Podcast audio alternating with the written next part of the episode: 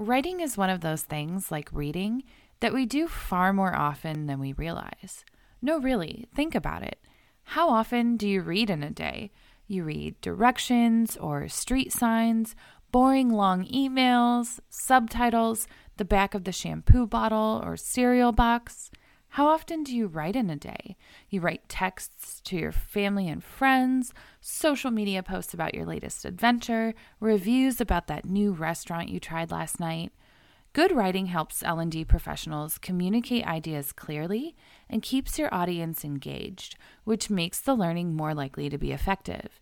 You might write scripts, processes, storyboards, assessments, or even communication campaigns for learning during your L&D career. And those are only a few ideas that come to mind. It's a fundamental skill, and here we're going to share some tips to improve your writing. Number 1, practice regularly. The more you write, the better you'll become. Here are some different ways you can practice. Keep a journal. Explore your thoughts and feelings in a daily journal. Etsy has some beautiful handmade journals and digital ones if you don't want to buy one from your local store. If you're looking for something more specific, my pal Sam Kane has created a set of traditional journals, writer's books, and notebook productivity systems called Purple Reset. Write in different formats. Write short stories, articles, blog posts, scripts, and poetry to explore different styles and formats and practice different elements of storytelling and structure. Write for different audiences. Practice writing for diverse audiences and for different purposes, such as to inform, persuade, or educate. Participate in writing prompts or exercises. These can help you develop new ideas and practice different forms of writing. On Think Written, Chelle Stein has 365 writing prompts to get you started, or you can check out the DIY MFA Writer Igniter. Write in a specific genre. Choose a genre in fiction or nonfiction and focus on it. If you want some fiction genre based prompts, the linked writing prompt generator has everything from comedy to mundane science fiction. Collaborate with other writers. Join a writing group or workshop to find prompts and receive lessons on writing. NaNoWriMo and Writing.com are amazing communities for active writers. Set a specific goal. Set yourself a writing goal, like writing a certain number of words a day or completing a certain number of pages of a novel. Setting aside time for writing will help it become a habit. Don't feel like you have to try all of these at once. Pick and choose the different things that work for you and see if you can create a routine for writing, especially if you enjoy it. Number two, read widely. Reading other writers will expose you to different styles and techniques. Just like you practice writing in different formats and genres, read different formats and genres as well. And think beyond books. Movies, songs, and podcasts are all forms of writing. If you're looking for reading suggestions, Goodreads is an amazing place to start. Whether you visit your local bookstore or library or download a reading app, Read as much as you can for inspiration. 3. Learn grammar and punctuation rules. Understanding the basics will make your writing more effective, and it may help you feel more confident and comfortable writing, which can help you grow as a writer. If you want a refresher on the most common writing errors, check out the article I wrote on common writing and grammar mistakes for L&D professionals. 4. Use a thesaurus and a dictionary. These tools will help you expand your vocabulary and find the right word for the right occasion. And I'm not saying you need to read them or study them. Of course, you can if you want to.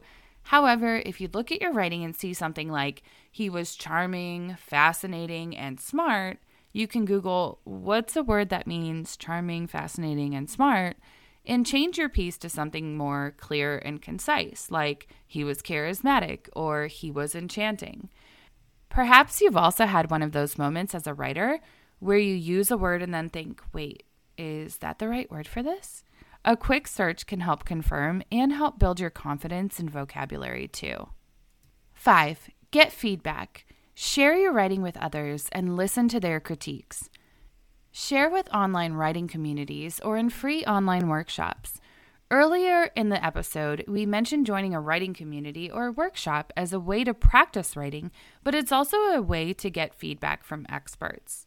Share your writing with friends or family. Ask for feedback from people you trust who will be honest and supportive. Start writing on social media. The great thing about writing for social media is that you can start small, for example, microblogging on LinkedIn or Twitter, and then you can scale as you start practicing and gaining confidence. For example, starting your own blog or website. Hire a writing coach. A writing coach can provide professional feedback and guidance on your writing if you're willing to spend money. Submit your work to literary magazines or contests.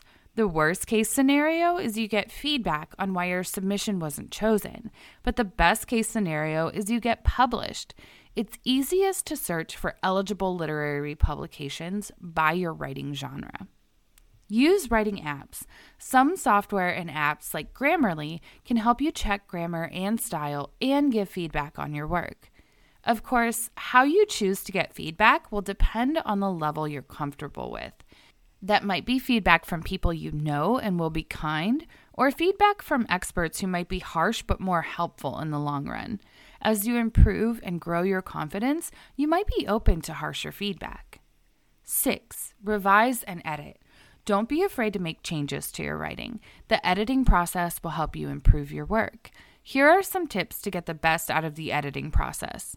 Make sure you take a break between writing and editing to ensure you come back to your work with fresh eyes. Read your work out loud to identify any awkward sentences or errors. Remember the purpose and the prompt. Are you sticking to it? Focus on one aspect at a time, such as grammar, pacing, or characters, so that the process doesn't become overwhelming. Writing, like many things, takes practice and dedication to improve and master.